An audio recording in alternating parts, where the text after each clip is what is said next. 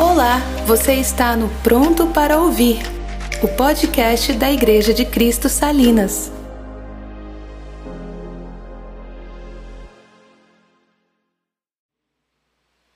Louvado seja Deus, que nós temos contemplado esses milagres.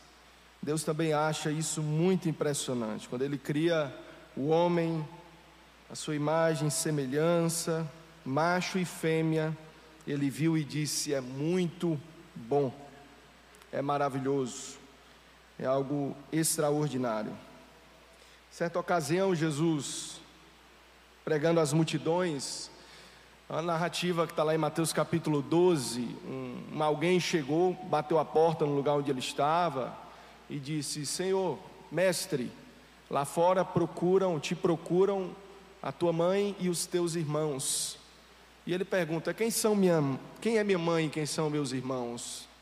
E em seguida ele vai dizer, apontando para os discípulos: todo aquele que crê em mim é minha mãe, é meu irmão, é minha irmã. Sobretudo, nós fazemos parte de uma família e essa família está aqui reunida para glorificar o Senhor, que é a família de Deus. Então, para os solteiros, solteiras, viúvos, viúvas, a esperança e vocês participam da família que é a família de Cristo. E essas duas instituições, família, núcleo social, basilar e família, igreja, elas têm sido atacadas de modo muito ardiloso pelo diabo, por suas ideias, por seus ideais, por, por meio do, do reino das trevas que ao longo da história ele tem mobilizado. Então se faz muito necessário falar de família e restabelecer os princípios. O apóstolo Paulo, escrevendo aos Filipenses, ele diz aí a carta que nós temos lido: Não canso de vos falar as mesmas coisas, que é para edificação vossa. Portanto, a gente precisa sempre voltar a alguns rudimentos e lembrar de questões essenciais e importantes. Hoje, nós vamos tratar de uma família especial. E eu quero que você abra a sua Bíblia no livro de Gênesis, Continuamos nesse livro e nós vamos ler o capítulo 6 inteiro. Então é muito importante que você acompanhe a leitura e leia comigo Gênesis dos versos 1 até o verso 22. Gênesis 1 a 22.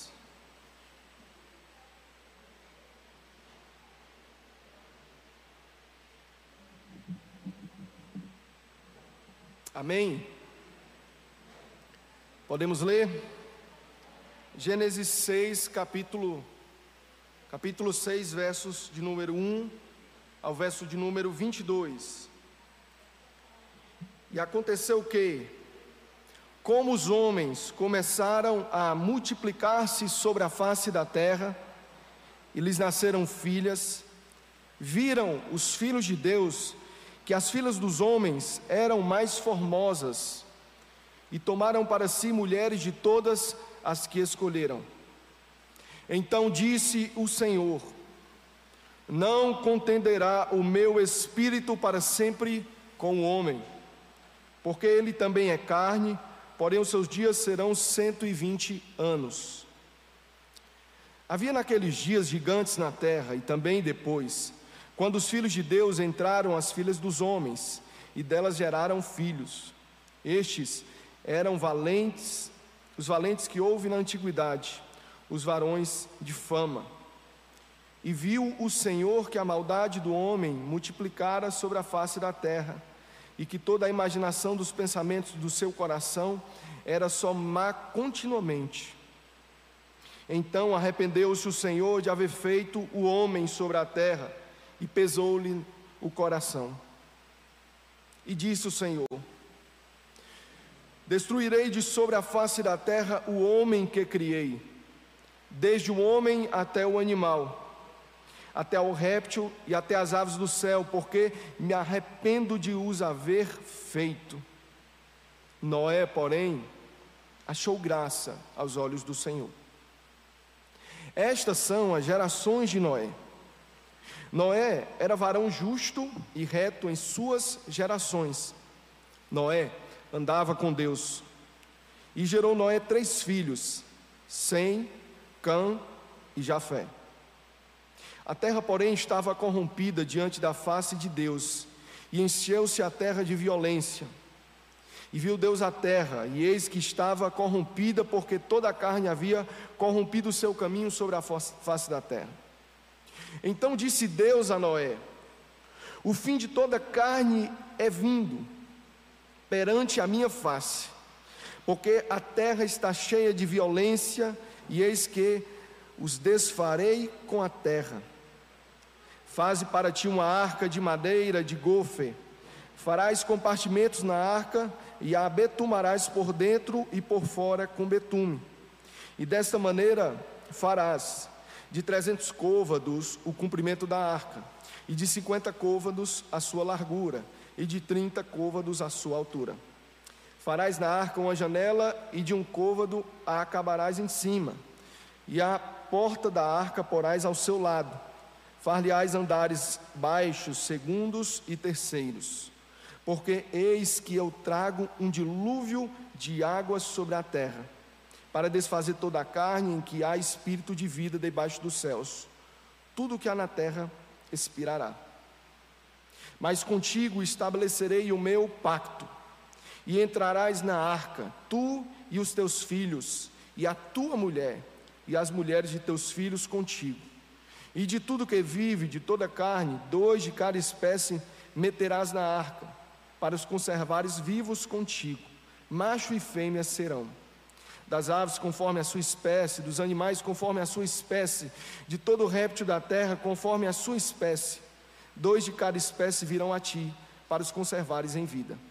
E tu, toma para ti toda a comida que se come e ajunta-te para ti, e te será para mantimento, para ti e para eles. Assim fez Noé, conforme tudo o que Deus lhe mandou assim o fez. Feche seus olhos. Senhor nosso Deus, eis aí a tua santa, poderosa, inspirada, infalível palavra. Queremos nesta manhã ouvir a tua voz por meio dela, Senhor. Que tu possas falar conosco e trazer ensinamentos preciosos, importantes para nossas vidas, a fim de que venhamos a aplicar em nossas vidas e em nossas famílias, ó Pai. Tem misericórdia de nós. Habita nesse lugar que eu não fale, mas que o Teu Espírito Santo fale através de mim na exposição do texto sagrado. Em nome de Jesus. Amém e amém. Amém. Continuando aí a nossa série sobre família.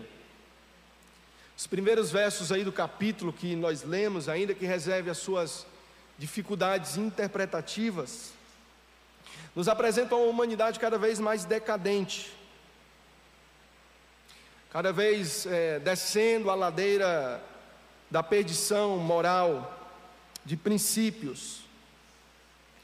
Mas a despeito da, do aumento da criminalidade, a gente percebe no texto que os homens tornaram-se violentos, é o que o escritor vai narrar aqui. A despeito da violência, as pessoas viviam normalmente, seguiam as suas vidas, não estavam preocupadas com a situação. Jesus escrevendo, Mateus escrevendo o seu evangelho, registra as palavras de Jesus com relação aos dias do dilúvio. Porquanto, assim como nos dias anteriores ao dilúvio, comiam, bebiam, casavam e davam-se em casamento, até o dia em que Noé entrou na arca e não o perceberam, até que veio o dilúvio e os levou a todos, assim será também a vinda do filho do homem. Então as pessoas seguiam suas vidas, casavam, davam-se casamento, comiam, bebiam. Dia após dia as coisas iam acontecendo, a criminalidade ia aumentando, a perversidade ia se multiplicando, mas os homens não ligavam para isso. O interessante é que, ainda que separados historicamente, por um lapso de milhares de anos, aquelas pessoas que vão presenciar a volta de Cristo e aquelas pessoas que viveram no período do dilúvio, Jesus disse que seriam da mesma forma. Será como nos dias de Noé, nos dias do meu retorno. Os dias do retorno de Jesus se aproximam. Podemos dizer, talvez, que na nossa geração ou nas gerações futuras, mas você percebe a distância. Datar o período do dilúvio é muito temeroso, mas certamente cerca de 5 mil, 5.500 anos antes da nossa geração, as mesmas coisas, os mesmos pecados praticados são praticados ainda hoje. Portanto, Jesus estabelece que os princípios morais, aquilo que é correto e que era correto no período de Noé, continua sendo correto em nossos tempos. Aquilo que era errado nos tempos de Noé, continua sendo errado em nossos tempos. Então, falar de família, usando o contexto bíblico pré-diluviano, usando Adão, Eva e nos, nos próximos domingos, os outros homens de Deus que passaram por aqui, não é descontextualizar princípios de família, porque mudam-se as eras, crescem as civilizações, a tecnologia avança, as cidades se multiplicam, mas o homem continua o mesmo. O homem continua praticando os mesmos pecados, talvez de formas diferentes e variadas, mas são os mesmos pecados. O homem sem Deus continua obstinado e cego, caminhando no caminho da destruição. E esse é o contexto do dilúvio, que se aproxima muito, e é semelhante, ou talvez igual, como diz Jesus, ao nosso contexto também. Hoje nós queremos falar aí do relato do dilúvio. Dilúvio conhecido como dilúvio de Noé, porque a família de Noé se destaca na narrativa. Porém, um, um dos erros de quando nós fazemos muitas vezes as nossas leituras bíblicas é colocar os seres humanos como personagens principais. Os seres humanos sempre serão na narrativa bíblica coadjuvantes. Deus é o protagonista. Se nós hoje Queremos falar da família de Noé e falarmos de Noé e da sua família, sem falar do que Deus estava fazendo através de Noé e da sua família, como a história da salvação agora caminhava, Deus progressivamente se revelava, é perder de vista as mensagens principais, a mensagem principal do texto. Noé não é o protagonista da sua história, na história do dilúvio, Deus é o protagonista. Na história, na verdade, de todas as famílias, Deus deve ser o protagonista. É por isso que essa música é tão interessante e ela, no refrão, usa a frase, eu acho que é do Chesterton, não é isso, Agnes? Um homem comum, uma mulher comum com seus filhos comuns. Porque as famílias são comuns. O que não é comum é Deus agindo através das famílias. E é o que nós vamos ver nesse texto que nós lemos hoje.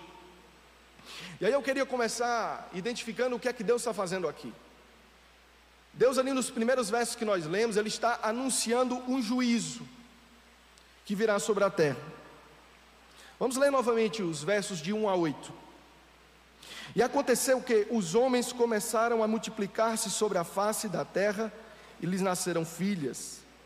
Viram os filhos de Deus que as filhas dos homens eram formosas e tomaram para si mulheres de todas as que escolheram.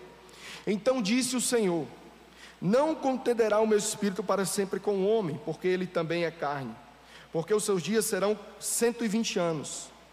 Havia naqueles dias gigantes na terra, e também depois, quando os filhos de Deus entraram as filhas dos homens, e delas geraram filhos. Estes eram os valentes que houve na antiguidade, os varões de fama. Vamos parar por enquanto aqui. O que é que a gente está vendo aqui no texto? O que é que a gente percebe no texto? Nós percebemos o progresso do mal. E aí nós precisamos voltar um pouquinho nos dois capítulos anteriores para entender o que estava acontecendo. O Agno na semana passada trouxe aqui a família de Adão e Eva. A primeira família. Dessa primeira família advém o primeiro pecado. Eles comem do fruto proibido.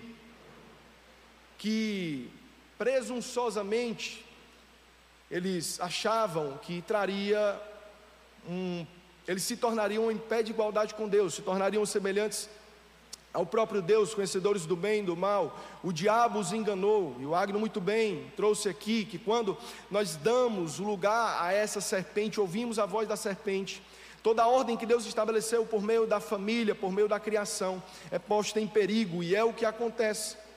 Nós sabemos que Adão e Eva são expulsos do paraíso, e quando eles são expulsos, eles vão ali ter as suas, a sua primeira relação conjugal. Adão conhece a sua mulher e ela vai conceber dois filhos, Caim e Abel. Conhecemos a história de que Caim e Abel trazem ofertas a Deus. A oferta de Abel é agradável ao Senhor, mas a oferta de Caim não. E Caim, com inveja do seu irmão, incomodado com aquilo, ele vai se levantar contra Abel e vai matá-lo. O primeiro assassinato na história da humanidade acontece ali, a primeira morte também. Vocês lembram que o que era a condenação pelo pecado de Adão e Eva? A condenação é: se comeres do fruto, certamente morrerás. Mas quem morre primeiro não é Adão e Eva. Quem morre primeiro é Abel, vítima de assassinato, vítima do seu próprio irmão. Já ouviu aquele ditado? O mundo está se acabando, irmão matando irmão, família se levantando contra família. Isso é desde os primórdios da história. Família se levantando contra família. E nós conhecemos a história, como o texto vai prosseguir. Caim vai se alienar dos seus pais, Deus o manda para longe dos seus pais, longe da sua presença. Então, pecado, interessante, pecado dentro da família, ele cria abismos, ele cria distâncias, ele afasta filhos de pais, ele afasta pais de filhos e irmãos de irmãos. Caim vai andar errante pela terra, e se não fosse um sinal que Deus colocara nele, ele certamente seria morto por vingança. Então, ali após o primeiro assassinato, nós temos a banalização da vida. Caim banaliza a vida do seu irmão. No verso 8 do capítulo 4, nós temos um homem da geração de Caim. Caim, quando sai errante, ele constrói uma cidade e dá o nome da cidade, o nome do seu primeiro filho, que foi Enoque. E nessa cidade vão nascer outros filhos de Caim, daquela geração que era impiedosa. E um dos filhos, salvo me engano, a quinta geração de Caim, era um camarada chamado Lameque. Lameque, o texto vai narrar no, cap, no verso 8 do capítulo 4, que ele vai casar com duas mulheres. Capítulo 4, verso 8.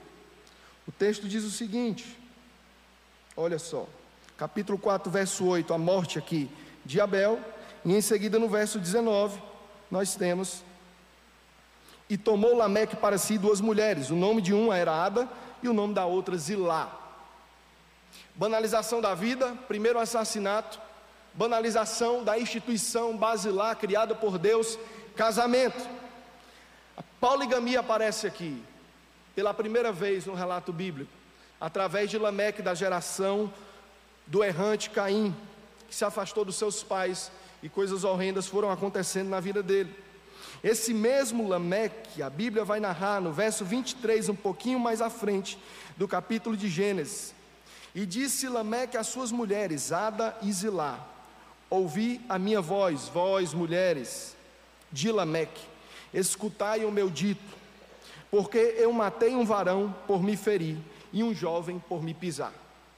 Olha só a continuação da banalização da existência humana, imagem e criação de Deus, agora posta como um nada por causa de um simples pisão e de uma ferida. Nós temos assassinatos e mais assassinatos. Parece os noticiários, né? Que a gente assiste no nosso dia a dia. Mortes e mais mortes por causa de coisas tão irrisórias. Então nós temos nos primeiros versos que nós lemos o progresso da maldade. Enoque, aquele que edificou juntamente com seu pai uma cidade impiedosa, e Lameque, aquele que casa com duas mulheres e se torna também um assassino. No verso 2 do capítulo que nós lemos, Deus vê que os filhos de Deus se encantaram pelas filhas dos homens. Essa passagem ela reserva as suas dificuldades interpretativas. Se nós temos ali o progresso da maldade sendo revelado através da banalização da vida, do casamento, das instituições básicas que Deus havia criado, nós vamos ter duas possibilidades agora de pecado. Uma é o hibridismo genético, e a outra é o abandono, ou apostasia da fé por uma geração piedosa. E aí deixa eu explicar para você e eu quero que você acompanhe bem o texto. Aconteceu que o homem começou a se multiplicar sobre a face da terra. Os filhos de Deus viram as filhas dos homens, e elas eram formosas. Tomaram para si mulheres de todas as que escolheram. A primeira possibilidade aí é que os filhos de Deus fossem anjos caídos.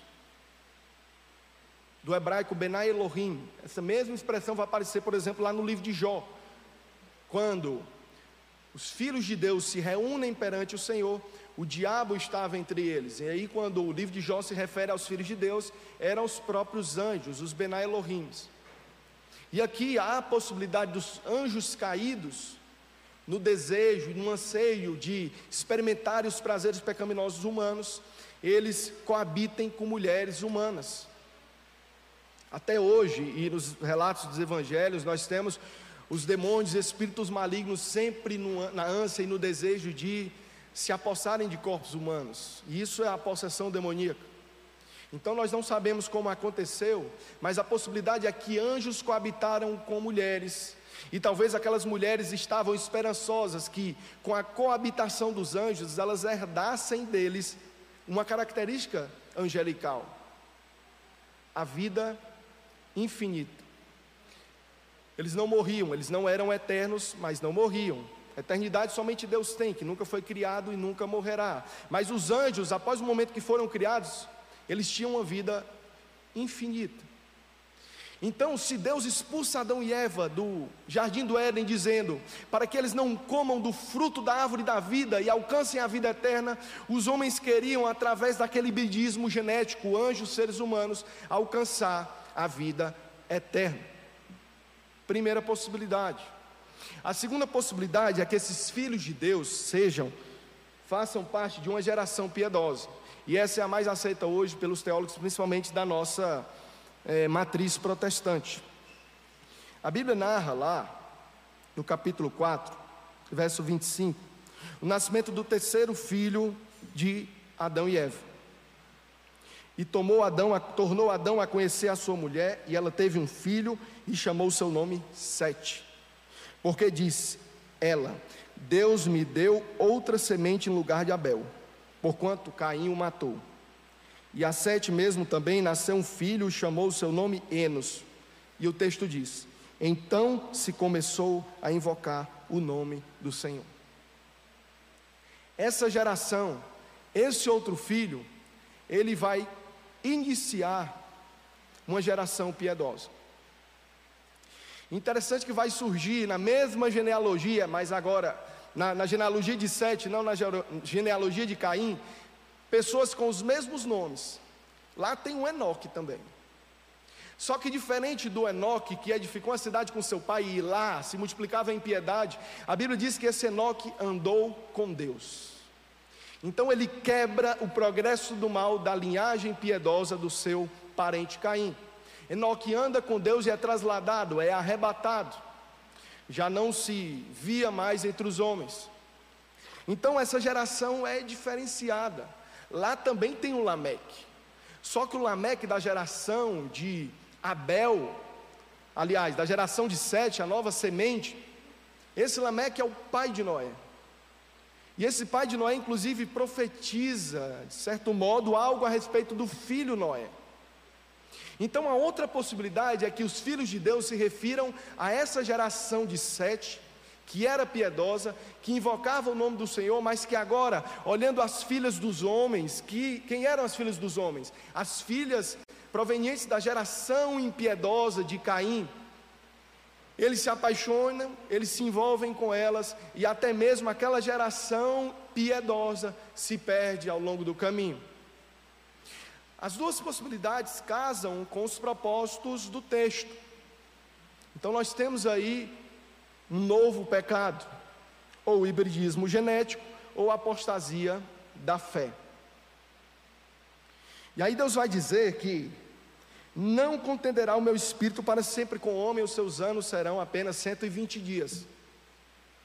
Deus está entendendo que o homem talvez quer alcançar a imortalidade através da relação com os anjos, E ele diz: Eu vou abreviar a vida deles para que eles percebam que eles são limitados, para que eles percebam que eles são mortais. Eles estão vivendo longos anos e isso está os levando a uma má compreensão de que são limitados e mortais.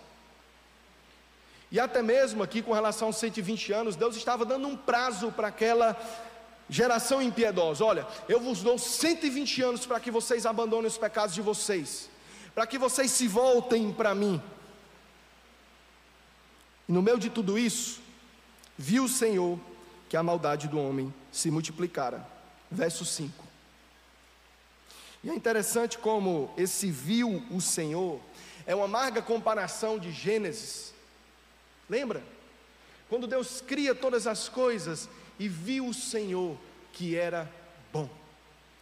Quando ele conclui a sua criação, olhando para aquela família, Adão e Eva, e viu o Senhor que era muito bom. Mas agora viu o Senhor e a maldade do homem havia se multiplicado.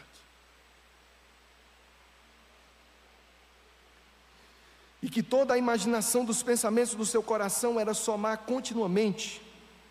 Ou seja, o homem agora distante de Deus perdia a sua imagem e semelhança do Criador. E tornava-se mal na sua natureza.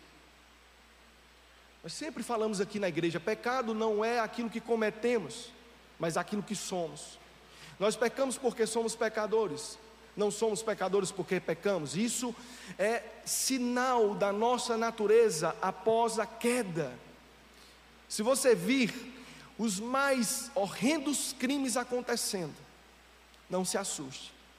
Isso é a revelação da natureza humana distante de Deus. Todos nós partir de mim e de cada um que está aqui, pode cometer os mesmos pecados que assustam você hoje. Se você se achar alguém a parte da sua dependência de Deus e viu o Senhor, e o que acontece é que Deus se arrepende de haver criado o homem sobre a terra. A Bíblia diz: pesou-lhe o coração. Será que Deus se arrepende de alguma coisa? Será que Deus se arrependeu mesmo de criar a instituição familiar? Será que Deus não sabia nada do que ia acontecer e a sua criação tinha dado errado? Como cientista que, mexendo com seus elementos, faz alguma coisa e após aquela criação dar errado, ele destrói, ele desfaz? Será que era isso que estava acontecendo? Eu criei, mas deu errado. Alguma coisa ali no meu ingrediente não estava certo. E o que aconteceu foi a derrocada da história da raça humana. E Deus se arrepende. Você conhece o texto de Números? Números diz que Deus não é filho do homem para que minta, Deus não é homem para que minta, nem filho do homem para que se arrependa. Você acha que Deus se arrepende? É óbvio que não. Você acha que Deus procura você, se você se esconder atrás dessa porta? Você acha? Quem, diz, quem acha que sim, levanta a mão. Ah, amém. Se tivesse levantado a mão, escrever você na classe de discipulado, batismo. Eu não consigo me esconder de Deus. Se eu for, se eu atravessar essa porta, eu não vou me esconder de Deus, me esconderei de vocês.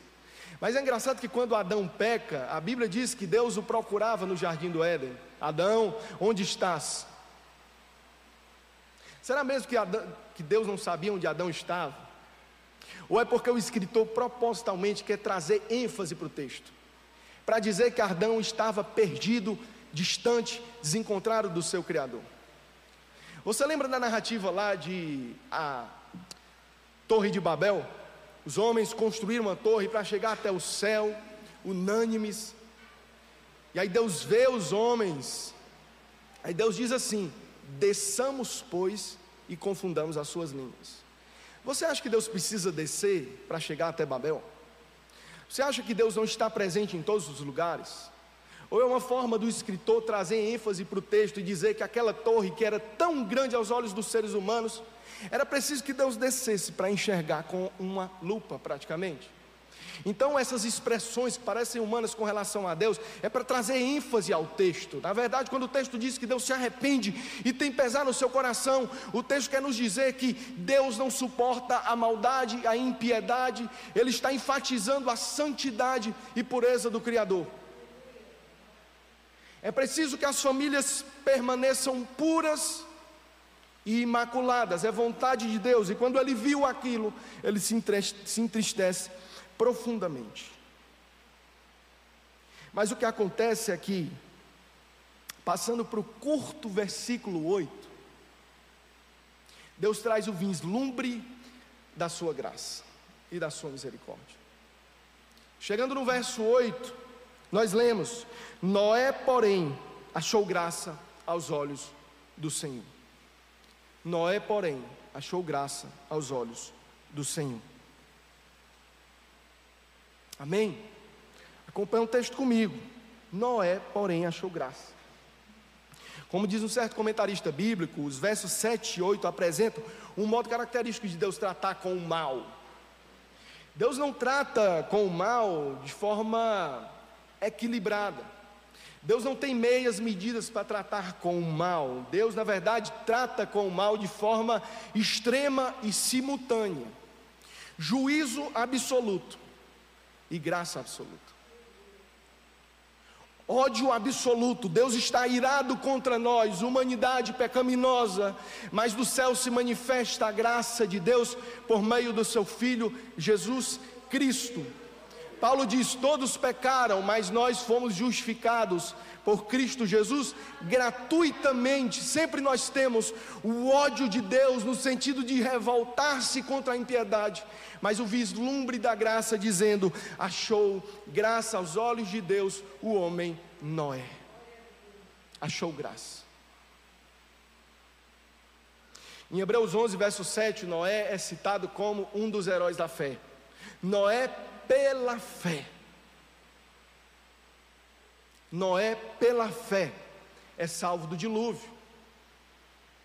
Então Noé, ele acha graça diante de Deus porque é um homem de fé. E porque Noé é um homem de fé, o primeiro verso vai nos apresentar agora algumas características desse homem de Deus. Então, finalizando essa primeira parte, eu quero mostrar para você o que Deus estava fazendo, o que Deus iria fazer por meio de um homem e da sua família. Deus só precisa de um homem, de uma família comprometida, amém? Deus só precisa de você e da sua família comprometidos com o seu reino e com seus valores, para trazer salvação ao mundo, para anunciar os seus preceitos, os valores do seu reino, a sua graça e a sua misericórdia. Deus só precisa de um homem. Deus só precisa de uma mulher. Você quer ser esse homem? Você quer ser essa mulher? Diga amém. Amém. Noé achou graça diante do Senhor.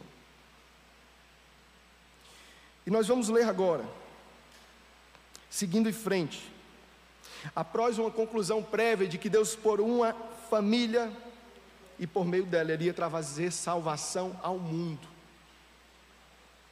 Nós temos agora a primeira característica que eu quero trazer sobre esse homem justo.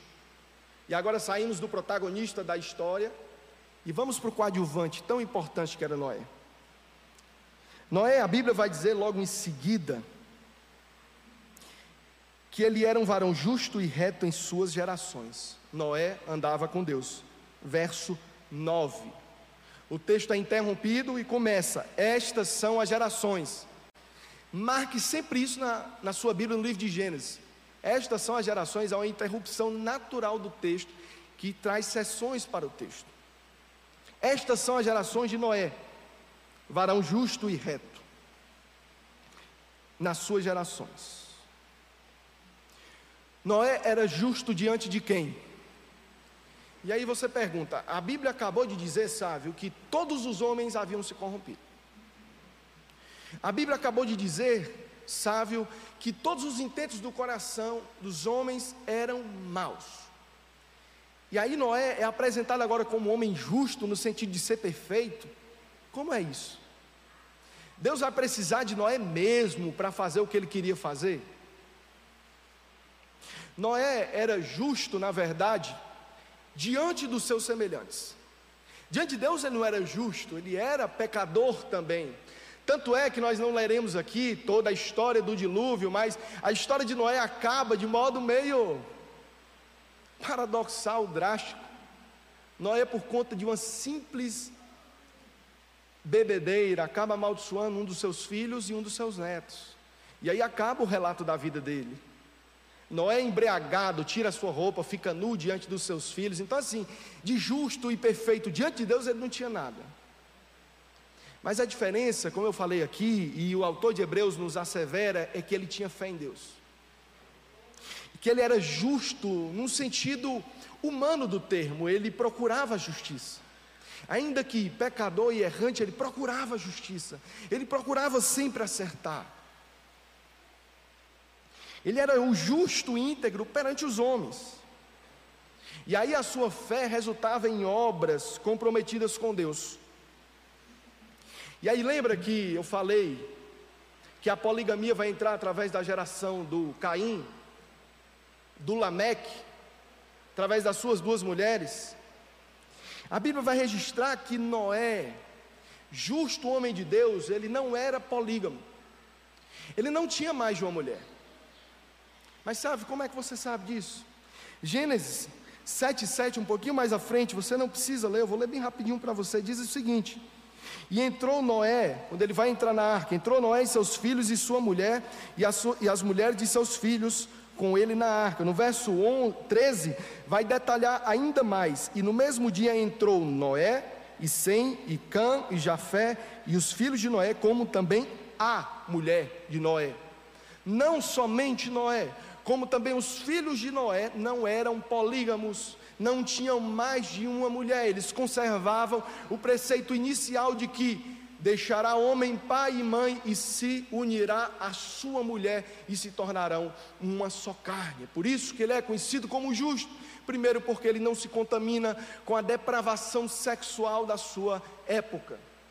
Os homens distantes de Deus vão criar religiões onde dentro dos templos eles cultuavam os seus deuses através das prostitutas cultuais, através do sexo oferecido aos deuses pagãos, da troca de casais, do swing primitivo.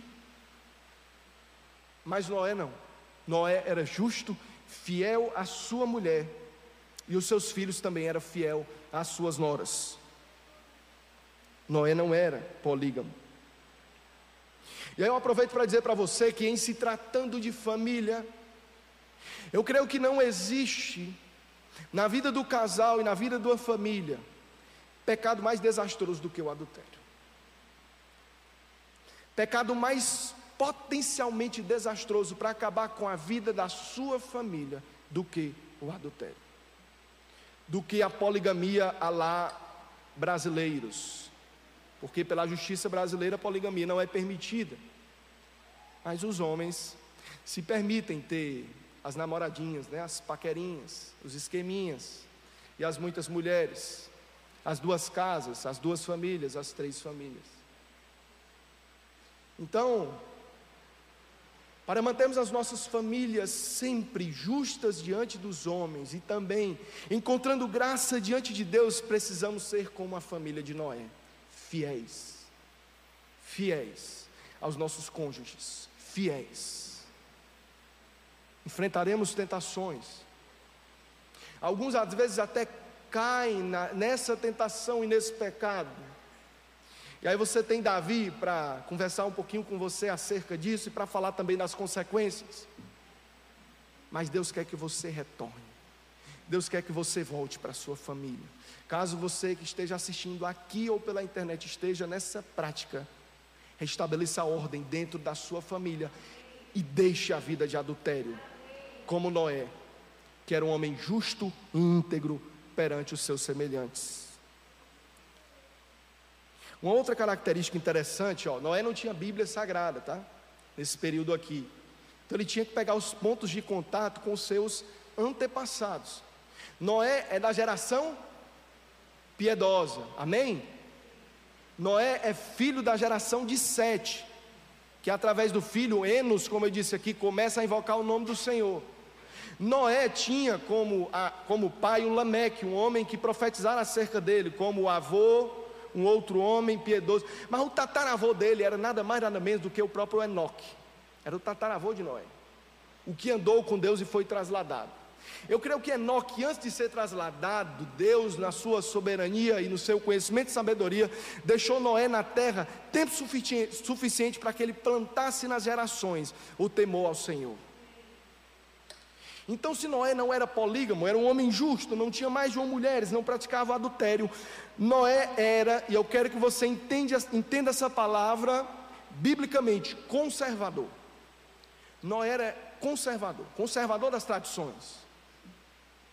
Eu sei que hoje, politicamente falando, ideologicamente falando, tem se levado, levantado uma celeuma em torno da palavra tradicionalidade, é, ser alguém que é conservador, eu não estou falando nesses níveis, ainda que, tinha, que tenha relação, sim, eu não sei, você não apoio políticas e ideologias que são contrárias à vida e contrárias ao casamento e a favor de casamentos que não são macho e fêmea, conforme a palavra de Deus. Mas eu não estou falando politicamente aqui de conservadorismo, mas Noé vai trazer, vai conservar das suas gerações o temor ao Senhor. Noé era conservador. É por isso que o texto, sabiamente, no verso 22, vai trazer uma característica interessante no, verso, no capítulo 5, verso 22. O texto diz que Noé andava com Deus. Perdão, 5:22 na verdade diz respeito a Enoque. Mas Noé, no capítulo 6, diz que ele andava com Deus, né? No verso 9. Noé era varão justo e reto em suas gerações e andava com Deus, fazendo eco ao seu tataravô lá. O tataravô dele andou com Deus e ele também andou com Deus. Ele guarda as tradições familiares. E aí, se você tem uma família cristã, meu amigo, glorifique ao Senhor por isso. Se você tem histórico de pais comprometidos com o Senhor, de avós comprometidos com o Senhor, de pessoas que plantaram em você desde as mais é, do começo da sua vida, da sua tenra idade, palavra de Deus, te levou para a escola dominical, glorifique ao Senhor por isso. Lembre-se dos, seus avós, quando levavam você para a escola dominical. Lembre dos seus pais, das suas mães, quando eles insistiam a que você fosse para aquele lugar chato, que cantavam louvores e falavam palavras chatas. Tanto é que dá sono às vezes ouvir. Quem tiver com sono, fica comigo aqui, amém? Amém. Acorda, crente. Então, ele guardava as tradições dos seus familiares. Ele era conservador. Ele era um homem de Deus, da forma humana e não perfeita. Ele era justo diante de quem? Das suas gerações, dos seus semelhantes. E mais, se os homens eram assassinos e violentos, Noé era pacífico e mais ainda, pregador. Noé era pregador, sabia? Noé gostava ali de pregar a palavra de Deus, não existia ainda a palavra, mas falar das tradições dele, falar de Adão e Eva, falar de Enoque que subiu. Sabe, mas isso não está no texto. De onde é que você está tirando isso? É uma opinião sua? Opinião minha não, mas a opinião do Pedro, que inspirado por Deus escrevendo a sua carta, diz que Noé era pregoeiro da justiça pregoeiro da justiça. Então ele pregava a palavra de Deus a seu modo, conforme as suas tradições. E ele era pacífico. Sabe por que o cara é pacífico? Porque numa geração dessa, sozinho pregar a palavra de Deus, eu creio que ele quis matar muita gente. E muita gente quis matar ele. Imagina só.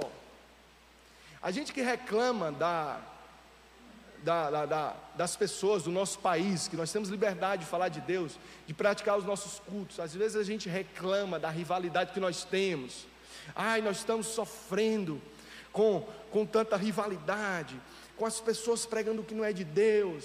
E aí você se acha um vítima, um vítima da sociedade, às vezes cristãos, que no Brasil nós somos frouxos e muito frouxos. Se um cristãozinho que está lá no Afeganistão agora, dando a sua vida em nome de Jesus, sofrendo ali, com a tomada do seu país, por aquelas religiões que estão implantando a Sharia, sendo decapitados, nem Bíblia no celular eles podem ter. Vocês têm acompanhado no noticiário? Se eles chegassem no Brasil e conhecessem um de nós, eles iam dizer: sabe o quê? Eles não conhecem a expressão, mas eles iam falar certamente assim, se eles conhecessem, vendo o Instagram. A ICS só tem crente Nutella. Só tem crente mimimi. Porque na primeira situação de dificuldade, o sábio não está disposto. Mas o Noé sozinho era pacificador e pregador da justiça. Que homem corajoso. Que homem extraordinário. É por isso que ele é pregador da justiça e tido diante de Deus como justo e íntegro no meio das suas gerações.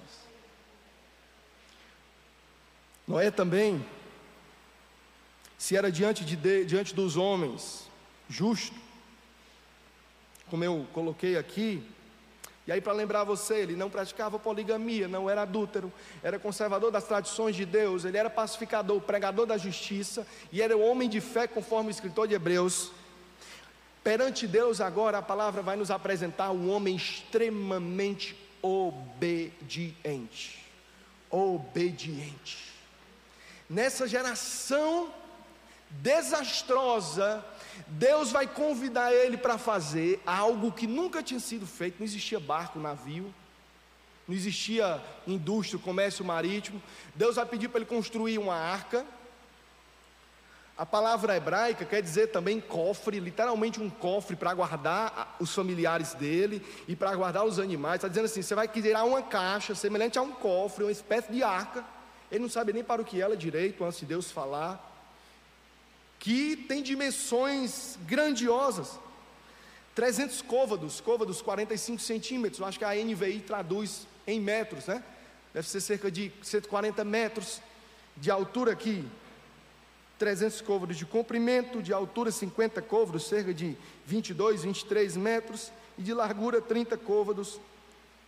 Não, 50 côvados de largura, né? E de altura 30 côvados, cerca aí de 14, 13 metros. Então, 13,5 precisamente a NVI traduz.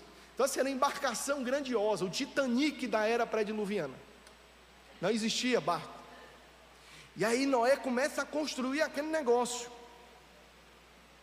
No verso 13, continuando o texto que nós lemos, disse Deus a Noé: O fim de toda carne é vinda perante a minha face, porque a terra está cheia de violência e eis que eu os desfarei com a terra, faze para ti uma arca de madeira de gofer, e vai dar as instruções. Noé ainda não sabia, então Deus agora estava anunciando para ele o que viria fazer, e estava convidando ele agora: eu vou destruir todos, mas eu estou convidando você a fazer parte de um plano futuro. Nós conhecemos a história. O que vai acontecer é que aquela ordem inicial que Deus tinha estabelecido vai se transformar de novo em desordem.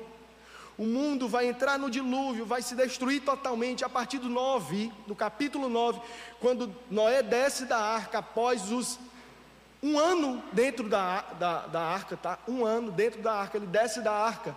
Deus vai dar as mesmas ordens: crescei-vos e multiplicai-vos e enchei a terra, e estabeleço convosco o meu pacto. Então o que acontece é que Deus estava convidando Noé para fazer parte do plano da nova criação, Noé e a sua família. E não é difícil encontrar paralelo com gente, não é difícil. Jesus, quando diz arrependei-vos e crede, porque é chegado o reino de Deus, Ele está nos convidando e convidando as nossas famílias. Você é convidado e a sua família a participar do meu plano, porque eu vou destruir a terra e vou restabelecer todas as coisas e farei novas todas as coisas, uma nova criação. Aqui dentro dessa igreja tem Noés, tem mulheres de Noés, famílias de Noés, se forem realmente justos e íntegros, que estão participando do plano de Deus de salvar a criação, porque não só os homens estavam debaixo da condenação, mas Deus ia matar inclusive os animais. E Paulo diz em Romanos que até a natureza geme na expectativa da manifestação dos filhos de Deus, quando nós nos manifestamos quando nós somos pregadores da justiça, até a natureza glorifica ao Senhor. É por isso que Jesus diz: se vocês se calarem, até as pedras irão clamar. E o texto vai continuar. E aí Noé Perante Deus, ele era extremamente obediente, um trabalhador fiel, comprometido e paciente. Porque fazer uma parafernália dessa, um negócio, uma marmota dessa, como diz no cearense, no meio do deserto, é loucura. Mas a loucura de Deus é mais sábia do que a sabedoria dos homens. E Deus estava convidando o servo dele a participar do plano de nova criação. E Noé comprometidamente vai obedecer. A Bíblia diz no final do texto que nós lemos, no verso 22, assim fez Noé, conforme tudo que Deus lhe mandou, assim o fez. E aí lembra dos, das, dos, das artimanhas do escritor para trazer ênfase, no próximo capítulo vai repetir de novo. E fez Noé, no verso 5 do capítulo 7, tudo o que o Senhor lhe ordenara. O camarada fez tudo, tintim por tintim, obedeceu e obedeceu. E há a probabilidade de que aqueles 120 anos que Deus anunciou, foi os 120 anos de espera, então, sabe, você está me dizendo que Noé passou 120 anos para concluir a arca? Muito provavelmente. 120 anos. Se ele tivesse terminado antes, a arca ficou lá, como peça de museu.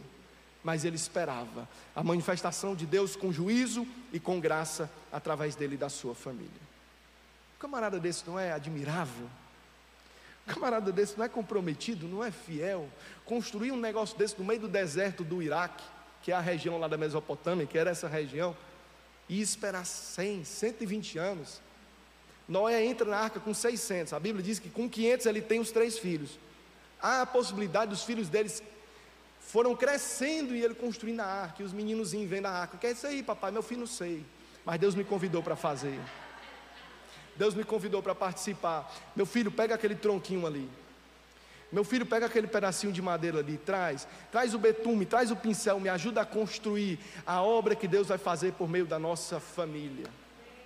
É isso que pais e mães devem fazer: convidar os seus filhinhos, filhinho, vem. Participa do que Deus está fazendo através da nossa família e vai fazer através de você. Gente, assim, lendo novamente, estudando esse texto, eu me emocionei, é linda a história, o relato é extraordinário. Então não era muito comprometido e fiel. E aí, se nós temos o contraste do Lameque, Lameque, Enoque, Enoque, se nós temos o contraste aí desses homens, é inegável que existe um contraste entre o primeiro homem da criação e o primeiro homem da recriação. Existe um contraste explícito, na verdade implícito, entre Noé e Adão. Um contraste assim bem percebido. Deus disse a Adão, Deus fala para Adão diretamente: Adão, do fruto, comereis de toda a árvore do jardim, mas do fruto do conhecimento do bem e do mal não comerás.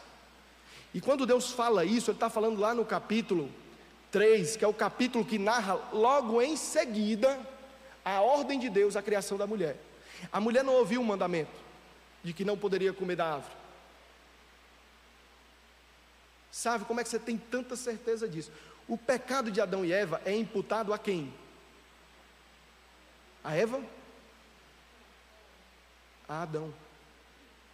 Romanos capítulo 5, Paulo diz que por meio de um homem veio a ofensa ao mundo, por meio de Adão a ofensa entra no mundo. Então não é por meio de Eva, Eva foi primeiro enganada, como diz Paulo, mas quem trouxe a ofensa, a responsabilidade cai sobre Adão porque foi ele que ouviu o chamado de Deus. Adão ouve o chamado de Deus, Adão ouve o mandamento de Deus, mas enquanto sua mulher passeava pelo jardim e estava sendo hipnotizada pela serpente, Adão se omitiu. Adão ficou calado. O silêncio de Adão deixou Eva suscetível ao pecado. O silêncio de Adão e a falta de liderança de Adão em conduzir a sua mulher, que Deus havia criado para ser auxiliadora, não cabeça, e isso é bíblico, por mais que movimentos e movimentos se levantem contra, homem cabeça do lar, mulher sujeitando-se ao esposo, é o que diz Paulo aos Efésios, É o que diz Paulo a Timóteo, é o que diz Paulo aos Coríntios, é o que diz o texto na criação antes do pecado. Portanto, mulher debaixo da liderança do esposo não é efeito de vida pecaminosa, mas é ordem, como disse o Agno aqui, criacional. E aí o silêncio de Adão deixa Eva a mercê. Mas Noé não. Deus diz que entrará na arca, verso 18: Tu, teus filhos, tua mulher e as mulheres de teus filhos contigo. Deus não fala com a mulher de Adão, de Noé, Deus não fala com os filhos de Noé, nem com as noras de Noé. Deus fala com Noé. Noé era, como diz no nosso cearenseis, cabra macho. Mas Noé era homem, era macho. Camarada conduzia a sua família. O camarada era sacerdote do lar. Diferente de Adão. Ele educava os seus filhos nos caminhos da justiça. Ele conduzia a sua mulher. A Bíblia diz claramente que somente, Deus diz, encontrei somente um justo. Talvez a família dele nem se aproximava dele, mas ele era ó, conduzindo a família. Com relação a comprometimento, a família dele talvez era bem teimosa. Talvez nesses 100 anos, 120, a mulher de Adão dizia: Meu filho, pare de fazer essa marmota aí, pare com isso, acabe com isso. Ele, minha mulher, Deus falou comigo, Deus falou assim, Deus falou assado. Ele falava com a mulher, ele ensinava a esposa, ele conduzia a esposa. E os meninos rei foram crescendo e vendo os outros amigos dele se envolvendo com as outras menininhas, paqueras, bebedices, assassinos e todo tipo de depravação. Papai, eu acho que você está fazendo nenhuma coisa de gente louca aí. Meu filho, meu filho. Deus falou comigo, meu filho, e conduzia a família no plano de Deus que tinha para ele homens, homens omissos, a responsabilidade pela queda das suas famílias está sobre as suas cabeças. Mulheres insubmissas, às vezes a omissão e relaxamento do seu esposo é resultado de uma mulher que quer tomar o lugar dele dentro de casa.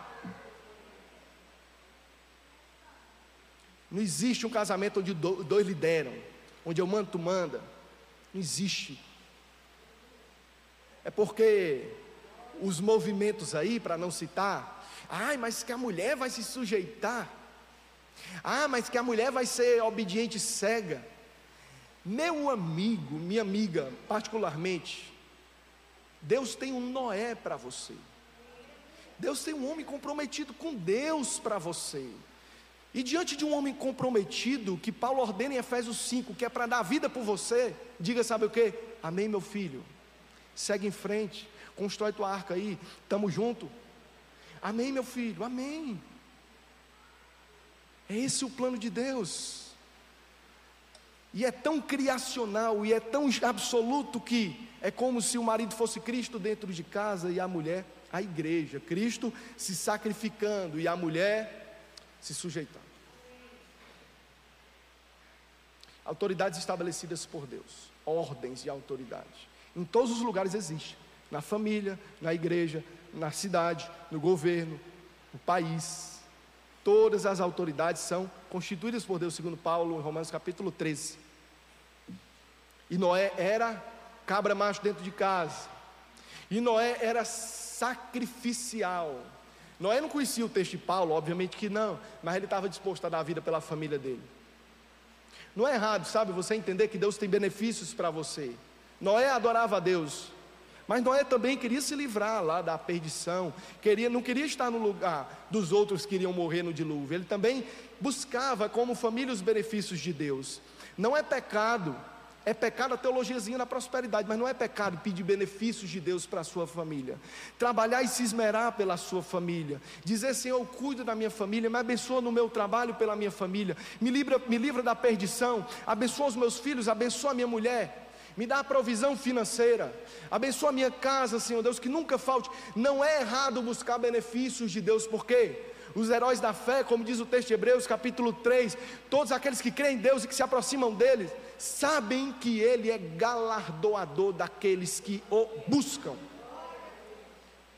Deus tem galardões e benefícios para dar para sua família. Deus está convidando as nossas famílias a participar desse plano de nova criação, porque o dilúvio está chegando, mas agora não mais por águas. Ele disse que não acabaria mais o mundo com águas, mas por meio de Cristo Jesus, que trará juízo. Mas separou a sua igreja para habitar eternamente no novo mundo e numa nova terra criada. Ele era dependente do Senhor. É por isso que Deus diz: Contigo estabelecerei o meu pacto, o pacto é meu. E entrarás na arca, tu e os teus filhos, e a tua mulher, e as mulheres de teus filhos contigo, e os outros animais que você vai colocar dentro também. Quantos animais, quantas espécies? Terminando, gente, quantas espécies existiam só que o camarada dependente de Deus, ele não se preocupou. Como é que eu vou colocar todos esses jumentos, esses bois, essas cabras, esses leões? Ele não estava preocupado com isso, ele dependia de Deus. Era Deus que tinha um pacto com ele. E aí eu convido você para ficar de pé e pegue sua Bíblia, por favor, que nós vamos finalizar com um texto.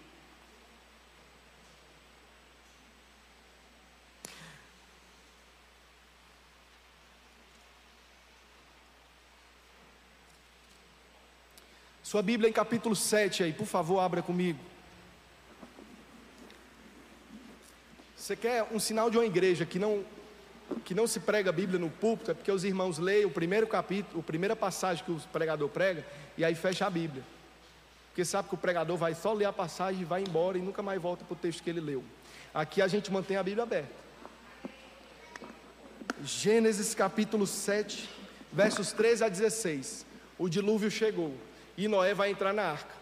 E perceba comigo o último versículo desse trecho, até o, cap... o verso 16. 13 ao 16. E no mesmo dia entrou Noé e Sem e Cã e Jafé, os três filhos Noé, como também a mulher de Noé e as três mulheres de seus filhos, com ele na arca. Eles e todo animal conforme a sua espécie, e todo gado conforme a sua espécie, e todo réptil que se roja, se rola pela terra, conforme a sua espécie, toda ave conforme a sua espécie, todo pássaro de toda qualidade, e de toda carne, em que havia espírito de vida, entraram de dois em dois para Noé na arca, até as famílias dos animais, Deus tinha um apreço. E os que entraram, macho e fêmea, de toda a carne, entraram como Deus lhe tinha ordenado. E olha que lindo, gente. E olha que lindo. Quando todos entraram, Deus fechou a porta da arca por fora. Deus fechou a porta. Não foi Noé que puxou a porta por dentro. Foi Deus que com a sua mão fechou a porta da arca. Glória a Deus. O cuidado é meu pela sua família. Entra na arca. Fazer analogias e simbolismo é perigoso com o texto bíblico, mas o apóstolo Pedro diz que na semelhança de Noé, agora o batismo que foi anunciado aqui, é semelhante às águas do dilúvio. Quando nós somos batizados e entramos na comunidade da fé, é como se estivéssemos entrando na arca e Deus estivesse fechando a porta. E ele diz assim: O cuidado é meu, diante desse dilúvio de perdição, diante desse dilúvio de tantas influências que quer acabar a sua família, entra na arca, tu e a tua família, Amém. e eu fecho a porta. O cuidado é meu. Sou eu que vou guiar vocês em cima das águas e não os farei submergir. Sou eu que trarei salvação para vocês. Por meio de Cristo Jesus. Na parábola das virgens nécias e das prudentes, as prudentes tinham óleo no tinha azeite lá na botija. Estavam esperando o noivo abrir a porta. Só que as nessas não tinham óleo na botija. E aí, quando elas voltaram para pegar o azeite, o noivo abriu a porta, as prudentes entraram. E as nessas ficaram para fora, batiam na porta. E o noivo, eu nem sequer vos conheço. Cuidado para que a arca e a porta da arca não seja fechada com você e com sua família do lado de fora. Entre na arca creia em Jesus. E assim como Noé, seja um pregoeiro da justiça. Amém. E amém. Dino. Você também encontra essa mensagem em vídeo em nosso canal do YouTube, Igreja de Cristo Salinas.